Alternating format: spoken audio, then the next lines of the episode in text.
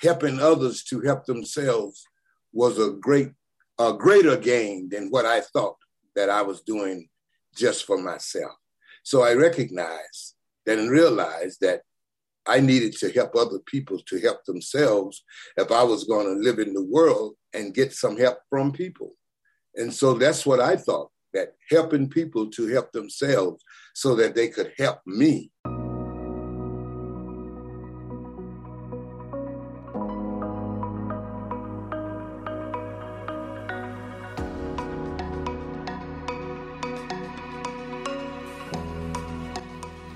Welcome to the Stigma Free Vet Zone podcast. Our mission is to help veterans and their family members transition from military to civilian life and culture. As best we can, we avoid stigmatizing names and terms.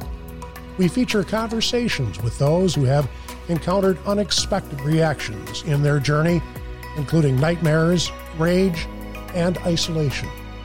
Participants in our segments share experiences that make them uniquely qualified to join the quest to identify, understand, and resolve these enormous life challenges.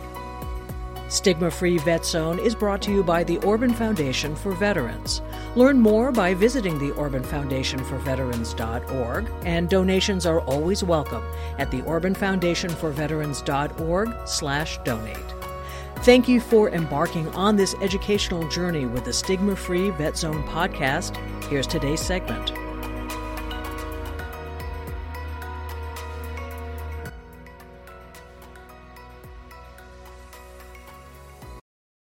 Just visit to see it.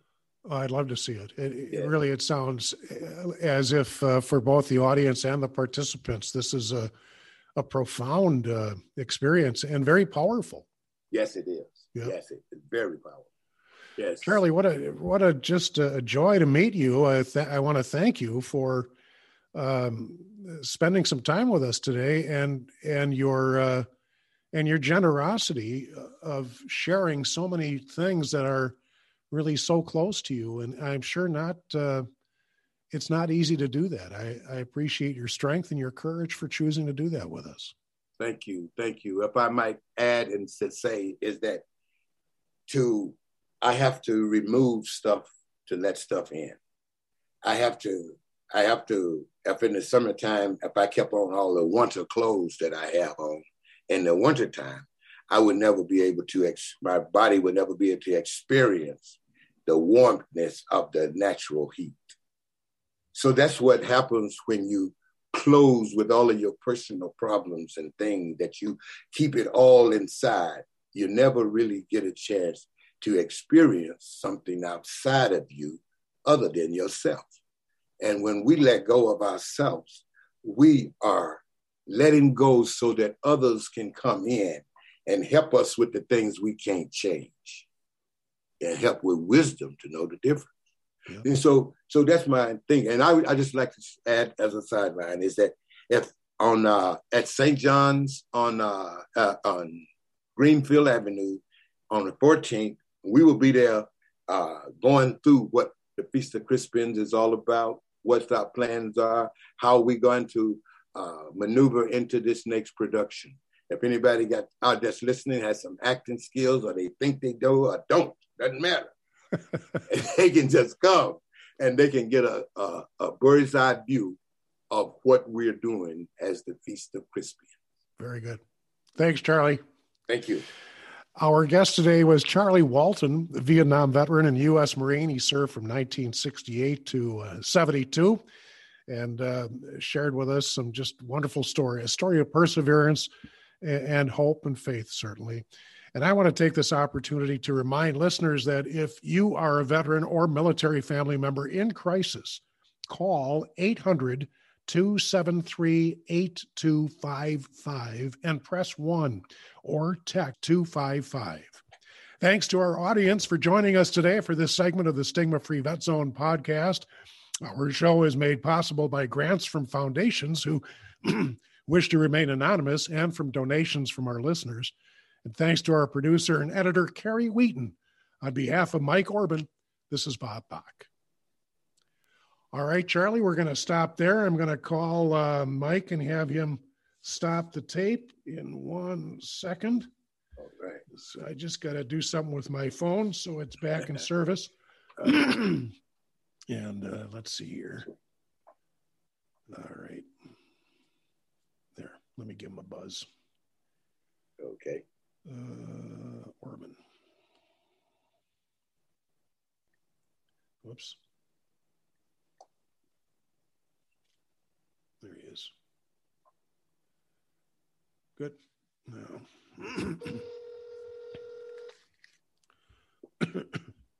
Will do. Thank you. Hello and welcome to the Stigma Free Vet Zone podcast. Our guest today is Charlie Walton. Charlie was born and raised in Mississippi.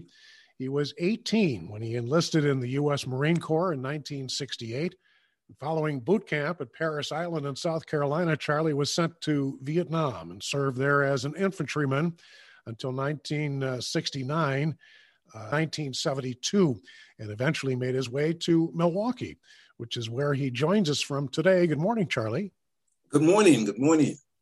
Good to see you. Uh, we want to touch on what's been a fascinating uh, journey for you. I mean, at Mississippi to uh, South Carolina, of course, Vietnam, California for a period of time, and now Milwaukee. Uh, maybe best uh, right off the top, uh, it, it strikes me um, because I too served in Vietnam and at uh, the same time, and ironically, from the conversations you and I have had in some of the very same places. But uh, the point that strikes me is it's more than 50 years ago that uh, we conducted our service there. Does it seem that long to you? No, no, it really doesn't. It's uh, it's a, a great privilege and a pleasure to have served and still be here to talk about it. Have enough uh, mindset to re remember those things that we've gone through over 50 plus years ago. And I think that at our age, that is a positive situation to be in. Indeed. In fact, uh, let me right off the bat uh, say welcome home to you.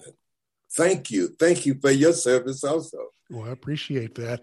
Do you remember what you thought upon first getting to Vietnam, whether it was what a sense of smell or sight or whatever other things that noticed you noticed right off the bat?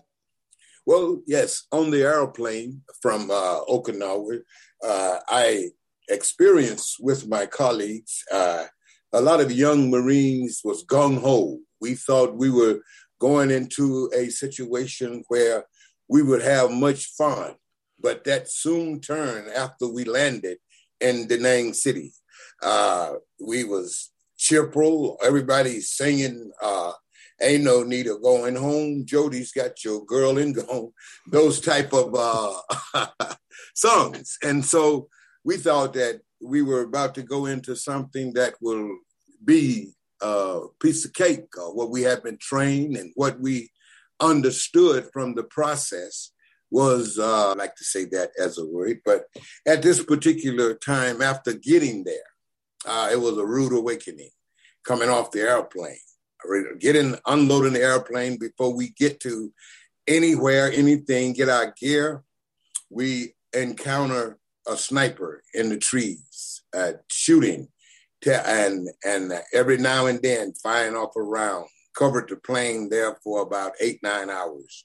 I, what strikes me the most about that, what really awakened me to what I was really into, was we was walking down the plane, uh, the steps off of the airplane, and I guess they, I, I'm about maybe eight to ten steps from the ground, and right in the front of me, uh, the lieutenant was walking down, and he took a round right in the chest, and he died right there instantly. And first time I'd ever seen death, first time I'd ever experienced anything of that nature, I froze.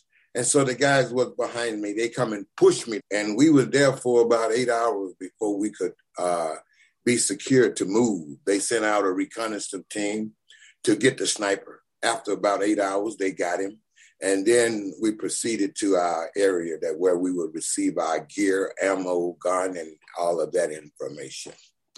Well, needless to say, at age 18, this experience that you've just mentioned, and I'm sure ones immediately after that made you grow up pretty quickly, didn't they?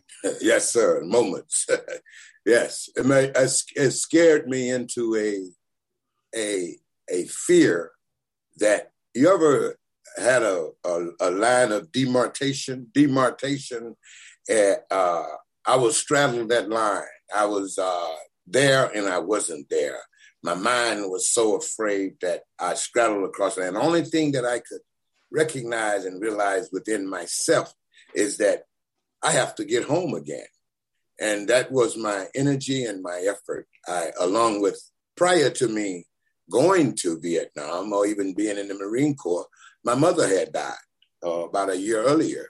And so I was kind of stricken with that. And then when I saw that, it kind of struck me again.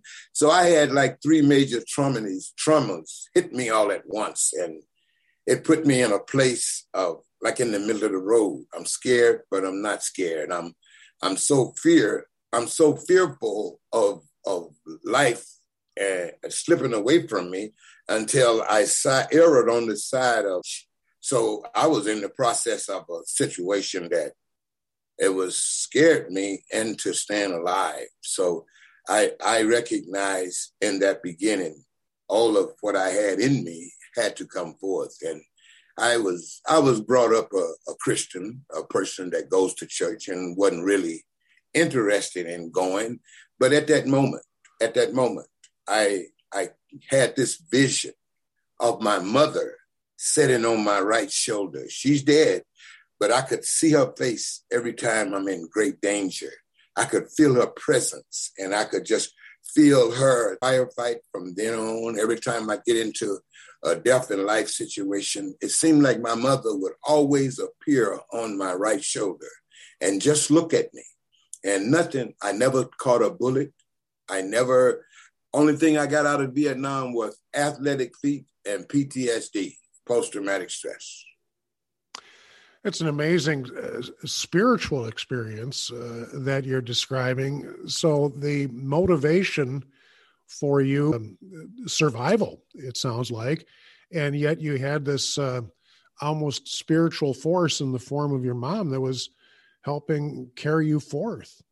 That was so much, so much. I was that was my energy and my effort that helped me to be able to withstand that process of life living and the pursuit to live. And mm-hmm. I, I, I recognize uh, when I was a little boy, about five years old, my mother took me everywhere she went. Whatever she went, she'd always say, Come on, Charlie, you go with me. And I would hang out with her in the little restaurants. I never forget this, probably the only thing I do remember. I was eating some fish and I was eating, I used to eat real fast and I, I got a bone trapped in my throat and I started gagging and her and her girlfriends got up and shoved some bread down my throat and got me back right again. And she slapped me on my head and said, stop eating so fast, boy. that's the, that's some of the, the good, but but she I really feel in my soul and in my heart spiritually motivated to come home was she was there coaching me along the way. I always felt between her and God, they was protecting me. That's an amazing story. The uh, of course, you survived Vietnam, as you mentioned, and, and were fortunate enough to uh, not be wounded physically, with the exception of the issue with the feet. Um, but uh, emotionally, that, that was a different story, wasn't it? Did some of the difficulties that uh, you experienced with PTSD uh, those come on immediately after you came home, or did it uh, build up for a period of time? It built it built up for quite a period of time. I think initially coming home, it wasn't really settled in as to what was wrong or what was right or what was good or bad or indifference. As a African American man, I came home to a lot of uh, uh, prejudice, a lot of uh, looking down at you. You you can't do this or you can't do that or you don't supposed to be here or you don't supposed to be there. So I I looked at that as a learning curve. a process of trying to, I, I utilize the energy that I brought me home.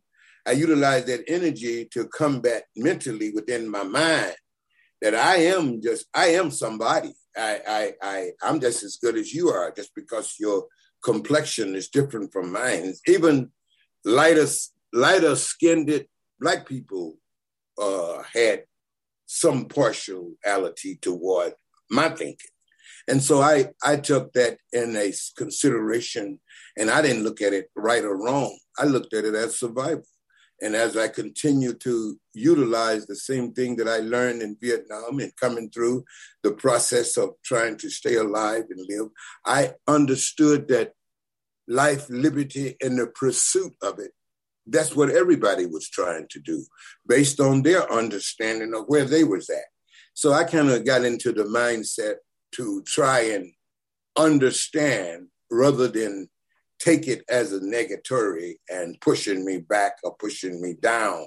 So I took the humble road to the process. And and I guess some ways I'm still trying, I'm still denying myself of who I really am, what I am, and how I am. I I've met I've met several uh, ladies that I was very interested in, been married four times, shacking two times. And I lately run across the lady that helps me to build my self-esteem, help me to understand that I am somebody and that I'm not uh, just a, a, big head boy with buck teeth and and not not attractive. So and she teach helps me with that process, and I'm very thankful for her allowing me to to be able to see that part of me, help me to see that part of me. There's no question that uh, virtually all Vietnam veterans uh, were subject to some form of discrimination when they returned home. People calling them names or spitting on them in some worst case uh, scenarios and things because of misunderstandings about that conflict. But what you're describing is is just a it's a double punch here. You had the discrimination of being a Vietnam veteran, you and then you had this, of course, um, uh, um, just decades old discrimination of being an African American man, a minority person, what was then a majority world, and and um, facing that at the same time, I just to an outsider looking in, what you're describing sounds remarkably suffocating. I think it's uh, just exceptional that you were even able to breathe and continue putting one step in front of the other. Very much, very much so, and and doing so, the uh, survival of the fittest uh, helped me to understand that I can be successful in what I was doing. I didn't rec- I, in school. I didn't realize that how much I needed to have listened to what was being taught but I learned a lot on my own. I I I I got a lot, a great deal of mother wit, they call it.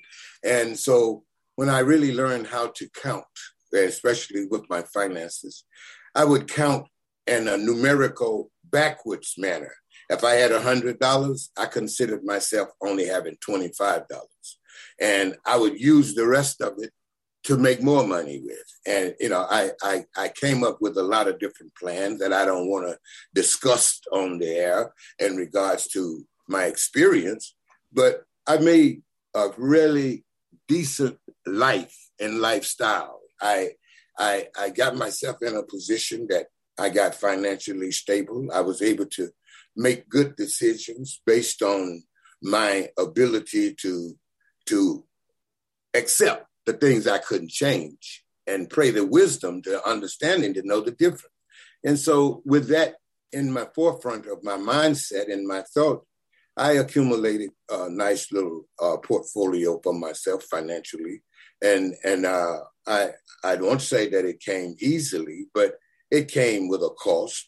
And toward the jump, trying to survive, I by 2000, by the year of 2000, post-traumatic stress set in on me kind of dearly, dearly. I done misused, abused a lot of people, and things done come home to, and I, I done come home to rest. Every things done come to set with me as my life and my lifestyle, and So I had to begin that process. Two boys and two girls. I love to death, and maybe that's literally, but they have. Uh, they was my inspiration, my joy, and I never could have a relationship with them because of my attitude toward their mothers and because of my ability to uh, be successful at what I was doing. And all the time, I didn't know how to spell success. Successful was for me, was me taking that I wanted, and I did. And so, and in that protection of the life that I lived and the type of life that I lived, I saw that same God sitting on my shoulder, uh, helping me. My mother wasn't quite so there back in the world when I, but I saw the protection that allowed me to get through. And then I guess about 40 years ago, maybe 40 plus years ago, I'm 72 now, I, I learned that helping others to help themselves was a great, a greater gain than what I thought that I was doing just for myself. So I recognized and realized that I needed to help other people to help themselves if I was going to live in the world and get some help from people. And so that's what I thought that helping people to help themselves so that they could help me as I get older and do the things that I did. So that's changed my personality, my thought about what I was doing and how I was doing it. And so here I am today. I'm set 72 years old. I found that life and the liberty is really the pursuit of happiness. And that's what I'm looking, trying to accomplish. That's what my new friend keep trying to pump in my head. Just be happy. Don't worry about nothing. Just be happy. And so the VA hospital uh, have really given me a good guideline to go with toward that end. I managed to get through that system uh, using the same process by helping people to help themselves, and meaning the doctor, the psychiatrist, the, the nurse, and the nurse practitioner, and the social worker. When I really uh, got the understanding of what they was really trying to do, they was really trying to help me, not because I was a black man, not because I was uh, so good or so bad, but they really reached out to me, and we all developed working. Chatted before uh, today, just to get to know one another. And in those conversations, I learned that you, uh, after discharge in 1972, spent some time in school in Los Angeles and ultimately came to Milwaukee, opened a series of, of gas stations here, even opened a, a training institute, uh, yes. and, and was highly successful in those endeavors until roughly 2000 used or abused drugs and, and had uh, the after effects of, of that almost tragically. Uh, and then, as you've mentioned, the PTSD. Let me ask you about the, the stress component. What form did that take? What, how did it, how did you first recognize that the stress that you were feeling wasn't what might be normally associated just with business or worries and woes, et cetera, but was something larger than that and and maybe was stemming from Vietnam. Were there flashbacks? Were there feelings, thoughts, smells? Just what were uh, what was the environment that you were experiencing when you first recognized that the post-war stress was an issue in your life? Well, that's a good question, and thanks for asking. They, with my sons, and and in that process, they saw me as a bad, bad person, and in that process of looking at that, I began to try to figure out what's really causing my problem. So as I look back over, I realized that I wasn't at that place trying to raise my kids as a man. I was at that place trying to raise my kid as a broken person, as a person that had no idea where all of those thoughts and emotions was coming from. From that point, I meet a gentleman that works with the VA as a, a rep a representative for post-traumatic stress veterans, uh, helping them to find their and I went to him. Uh, had a place on uh, like about uh, 27th and State Street, and I went in. I went in there, and I saw this guy, and he set me down. He just began to talk to me. He said, "You know, Charlie, I think something else is wrong with you other than just your children." He said something else is, is your because I can tell the way you're forgetting how you're talking and then you're going back and forth, then your anger. I, I said, well, what do you think? I, I need some help, man. I, you know, I'm, I don't lost, I don't lost three or four wives. I don't got myself in a crazy position. And so he said, you know what? I, I'd like for you to go over to the VA hospital and see Dr. Anderson. I can't think of Dr. Anderson's first name, but Dr. Anderson, I called him my drug dealer. he was he was uh, he was past meds, and so he would recommend certain different medications for me. But he allowed me to get the meds and take them, and then if they worked for me, they worked. If they didn't, he would come back and he would switch up. And we went through that for about three years or so, switching up meds and trying to get. And so he finally got me on some meds that were helping me to cope with my past and not just my children, but taking me back through the Vietnam process. And so as I continued that, listening to him, and then uh, I I meet some other uh, uh doctors there. Uh, specifically, I won't go into all the ones that I that I irritated and they put me out the office, but I won't go into those. But the one that really helped me was uh, Dr. Shauna Fuller. She just come up out of uh, Medical College, and she had been at the VA about a couple of three years. And some they put all of us in a room at the VA. And they were trying to figure out how to help us veterans associate with the doctors so we can get the care. Uh, so they put all of us in a room, the doctors, the veterans, the social workers, and we had a chance to dialogue with each other without being in a uh, professional uh, mm-hmm. setting. And so I I chose Dr. Shauna Fuller for my psychiatrist. I chose Kim Fisher for my social worker, and I chose uh, Dr. Anderson for for my uh, medical. And so that process began to turn me around. When I was able, I started that, and I've been doing that now for the last 14 years. Mm-hmm. And so uh, the same people in the same process. Dr. Anderson has retired, but at the same time, I think he got me to a place where I could cope with me. So to answer your question more directly is that when I started to recognize and realize that I did have a problem, and then I was trying to do something about it. So those people that I alienated after Vietnam, they was getting the wrath of something that I had that they didn't even know about or could not understand. And so these people helped me to form a whole different train of thought, a whole different way of, of talking uh, and expressing myself. I'm still working on that, but uh, they taught me how to accept some things I can't change and then the wisdom and understanding to know the difference. I get that from my Christian experience, my church experience. And I take all of that and I put it together and I get it to work for me. Am I healed yet? No.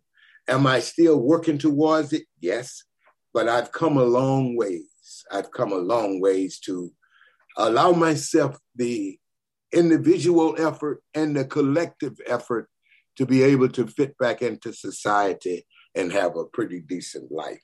So I take my hat off, my heart off to the VA hospital, to the staff that works there, and the Lord that I serve, the church that I attend. And I've come to understand some things that I know that without that combination, I will fail. And I know that if I keep that up, I will succeed. So I, the the the spirituality and the Christ-like uh, experience taught me how to anchor myself so that I can receive a lot of the other things that other people have to offer me. So I come to understand that we all in this together. No matter what side of you on, what color you are, we're all in this together. And if we don't help each other to help ourselves, we're going to find ourselves in a great, great, big old problem that nobody is going to be able to solve. We're going to be like coronavirus. okay. No laughing matter. No. So, excuse me. When you uh, hold it, when you uh, my goodness. Yes, go ahead. No problem. Take your time. It'll be fine. yes. Wow. When you first to the clinic that you mentioned, mm-hmm. was that scary? Asking Well, help? I was in a place where I needed the help so badly mm-hmm. until fear wasn't an option for me. Uh, it was it was survival. It was survival because I was on the edge of losing my mind. I was on the edge of of finding myself in a place that I could not come back from. And I it's a whole nother story in the process of my drug abuse, my use of uh, various of people, places, my use of that brought me to a place that if I had not made some changes, there would be no return. And so I didn't have no other options but to accept what I had. I knew what I needed, but I didn't know how to get it. And I had people point me in the direction to go to get it. I what what I did not mention to you all, and I don't mind talking about it, I poisoned my system with PCP. They call it angel dust uh, on the street. But I had to, the ability uh, uh from 4th of July until Labor Day I smoked PCB, PCB. That was uh, embalming fluid that I smoked it day from, from the fly till Labor Day. I poisoned my nervous system. And the police picked me up and put me on the third floor for about four months. And I come to a place where I could read the letter, sign it, and get out of that place. And so that fear was embedded in me that if I go any other direction than where I'm going, I'll wind up back there. And that was my biggest fear, not to wind up back there. And I share that. I share that because it has helped me. And I believe very truly my people to help themselves is key to me. And that's why I'll tell my story. I don't have, I don't hold back many stories that I that have helped me along the way. Because I think if it helped me, and I thought I was the lowest of the lowest, and if it helped me, I thought that just by telling it to other people, it will help them also. Let me ask you uh, directly, Charlie, given the experiences that you've had, and in fact, the experiences that you continue to have in really this is a journey of that you're describing to us. When you and you can i'm i'm guessing here that you're able people that is other veterans or maybe military family members that are having struggles and if they approach you and uh, ask you well charlie you, you seem to be doing okay what can i do if they reach out what do you tell them well, I, I first off, that's a very good question, and I'm happy to try to give my answer to it. What I would tell them is that first of all, you you got to first be honest with yourself. You have to admit that you have a problem. And now, if we can get past that, then you can get the help that you need. The people at the VA, the people in these hospitals, various they are not going to be able to help you if you don't give them the real trouble that you're having.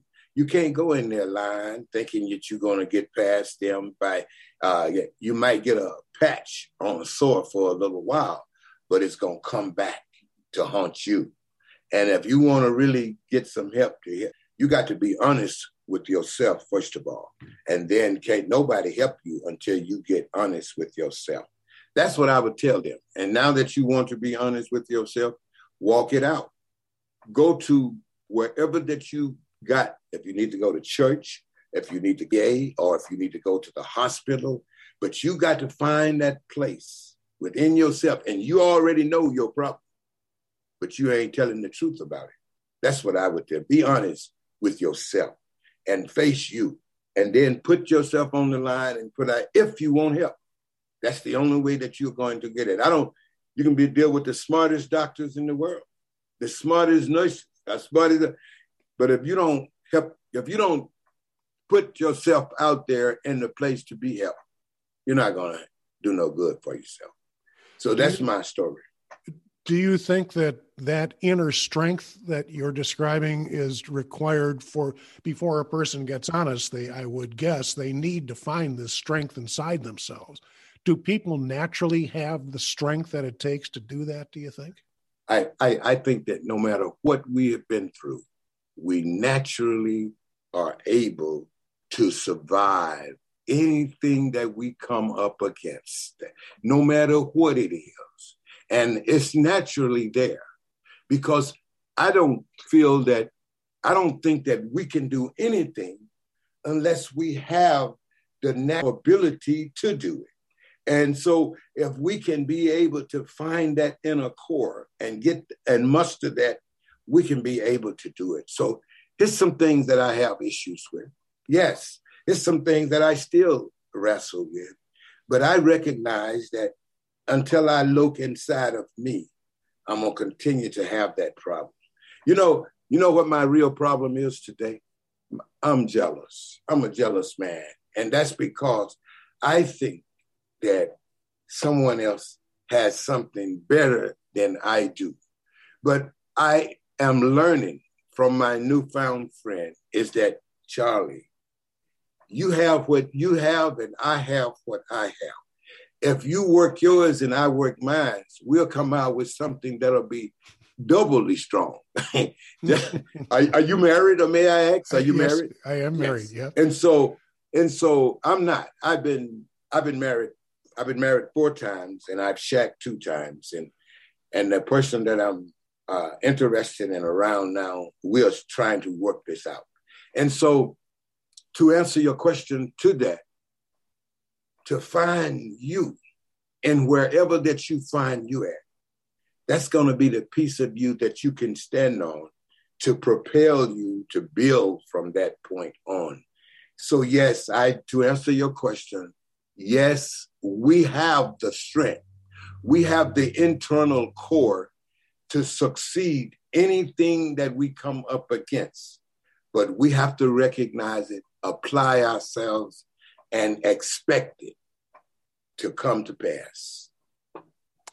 It's amazing, isn't it? I mean, you're talking about having, uh, in order to find hope, before that, you need to have that faith in yourself to find the hope that, that will carry you forth. You know, these words, it's funny.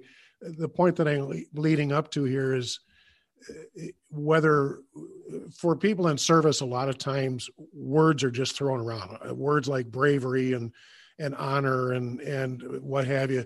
And in life words like faith and hope they're kind of thrown around. But mm-hmm.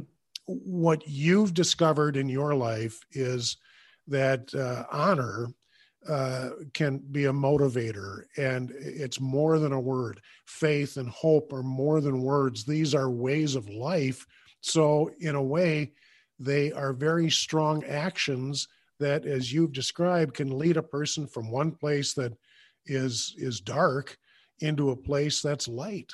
Right. Exactly. That's that's you know, there's no intermission. Mm-hmm. Hear hear this well. Hear this well. and it's there's no intermission between death and life they happens at the same time. No matter what it is that you're doing, you're going to die to one thing and you're going to live to another. And that's the finality that we all live in. When when we were born, now I'm going to throw this at you. You all can cut this out if you like. But this, when we are born into this world, we begin a journey on our way to death. We've been told that we are living on our way to die. But we, in every, one day I was one year old. Today I'm 72 years old. I can't do what I was doing at one, and I can't do at one what I do at 72. So I'm on my way to live forever. Once I make that transition after set 92, that's my year. I'm gonna live till I'm 92. and, and at 92, I'll begin a life journey back to where I came from. And I will live forever after I make that 92.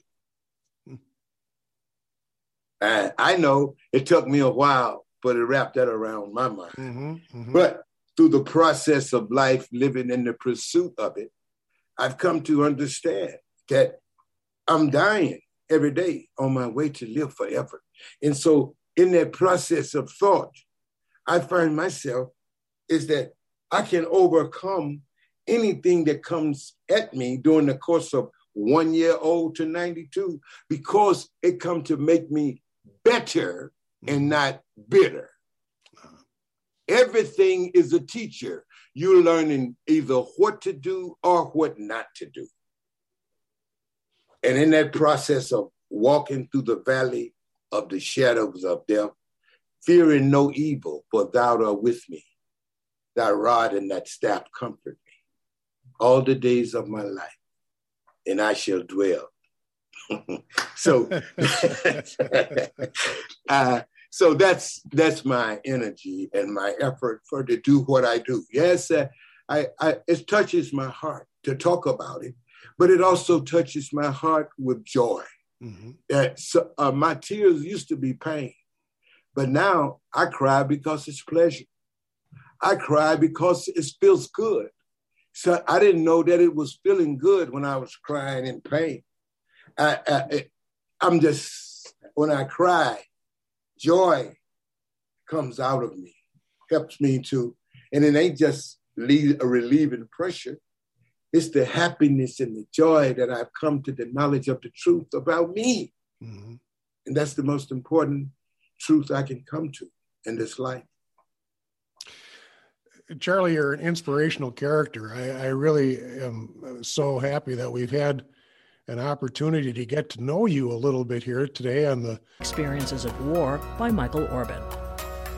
On behalf of Michael Orban, Bob Bach, and Aaron Schraufnagel, thanks for joining us, and please tune in again.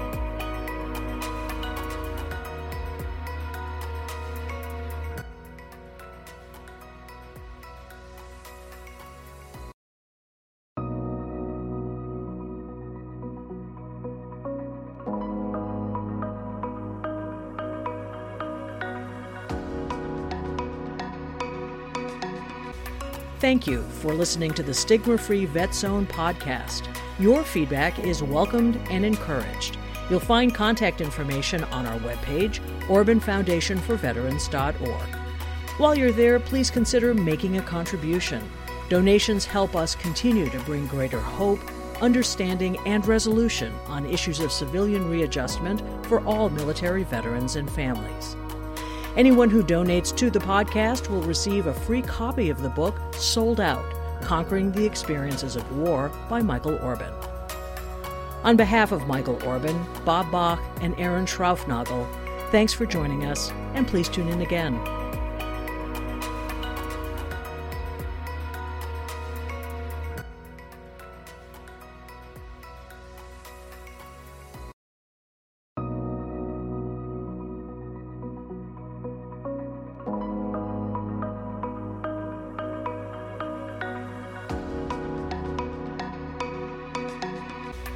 Thank you for listening to the Stigma Free Vet Zone podcast. Your feedback is welcomed and encouraged. You'll find contact information on our webpage, OrbanFoundationForVeterans.org. While you're there, please consider making a contribution. Donations help us continue to bring greater hope, understanding, and resolution on issues of civilian readjustment for all military veterans and families. Anyone who donates to the podcast will receive a free copy of the book Sold Out Conquering the Experiences of War by Michael Orban. On behalf of Michael Orban, Bob Bach, and Aaron Schraufnagel, thanks for joining us, and please tune in again.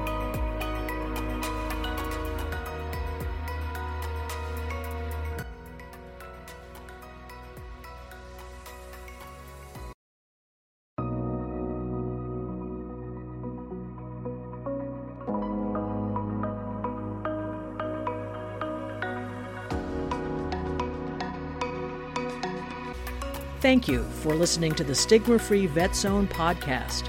Your feedback is welcomed and encouraged. You'll find contact information on our webpage, OrbanFoundationForVeterans.org. While you're there, please consider making a contribution. Donations help us continue to bring greater hope, understanding, and resolution on issues of civilian readjustment for all military veterans and families. Anyone who donates to the podcast will receive a free copy of the book Sold Out Conquering the Experiences of War by Michael Orban. On behalf of Michael Orban, Bob Bach, and Aaron Schraufnagel, thanks for joining us, and please tune in again.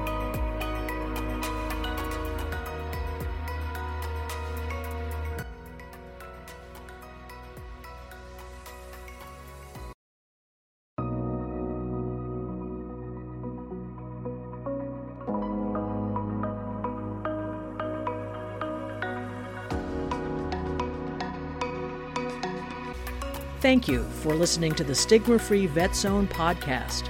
Your feedback is welcomed and encouraged. You'll find contact information on our webpage, OrbanFoundationForVeterans.org. While you're there, please consider making a contribution. Donations help us continue to bring greater hope, understanding, and resolution on issues of civilian readjustment for all military veterans and families. Anyone who donates to the podcast will receive a free copy of the book Sold Out Conquering the Experiences of War by Michael Orban. On behalf of Michael Orban, Bob Bach, and Aaron Schraufnagel, thanks for joining us, and please tune in again.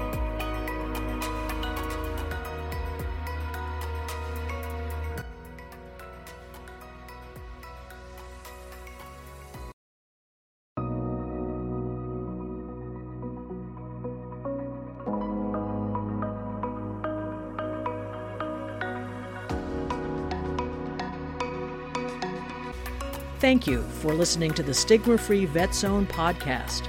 Your feedback is welcomed and encouraged. You'll find contact information on our webpage, OrbanFoundationForVeterans.org. While you're there, please consider making a contribution. Donations help us continue to bring greater hope, understanding, and resolution on issues of civilian readjustment for all military veterans and families. Anyone who donates to the podcast will receive a free copy of the book Sold Out Conquering the Experiences of War by Michael Orban. On behalf of Michael Orban, Bob Bach, and Aaron Schraufnagel, thanks for joining us, and please tune in again.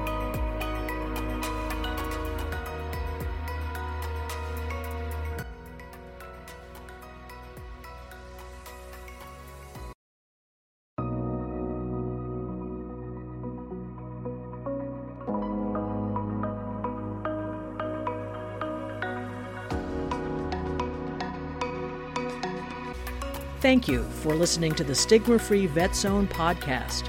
Your feedback is welcomed and encouraged. You'll find contact information on our webpage, OrbanFoundationForVeterans.org. While you're there, please consider making a contribution. Donations help us continue to bring greater hope, understanding, and resolution on issues of civilian readjustment for all military veterans and families.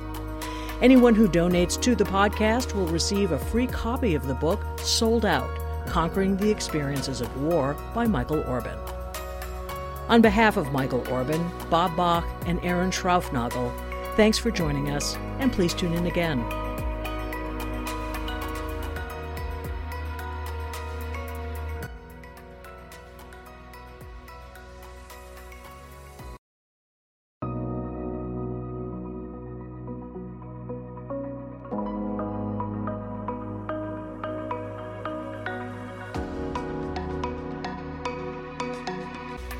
Thank you for listening to the Stigma Free Vet Zone podcast.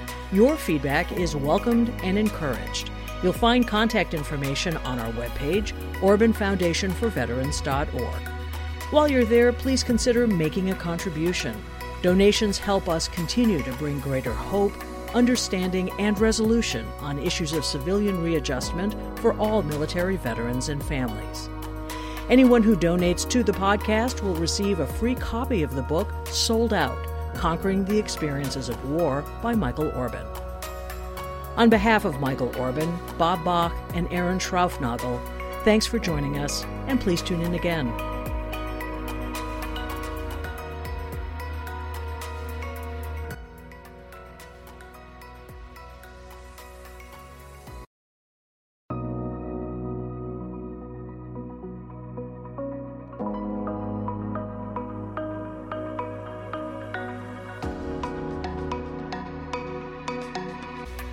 Thank you for listening to the Stigma Free Vet Zone podcast.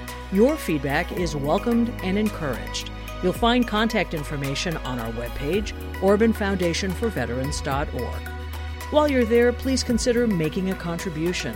Donations help us continue to bring greater hope, understanding, and resolution on issues of civilian readjustment for all military veterans and families. Anyone who donates to the podcast will receive a free copy of the book Sold Out Conquering the Experiences of War by Michael Orban.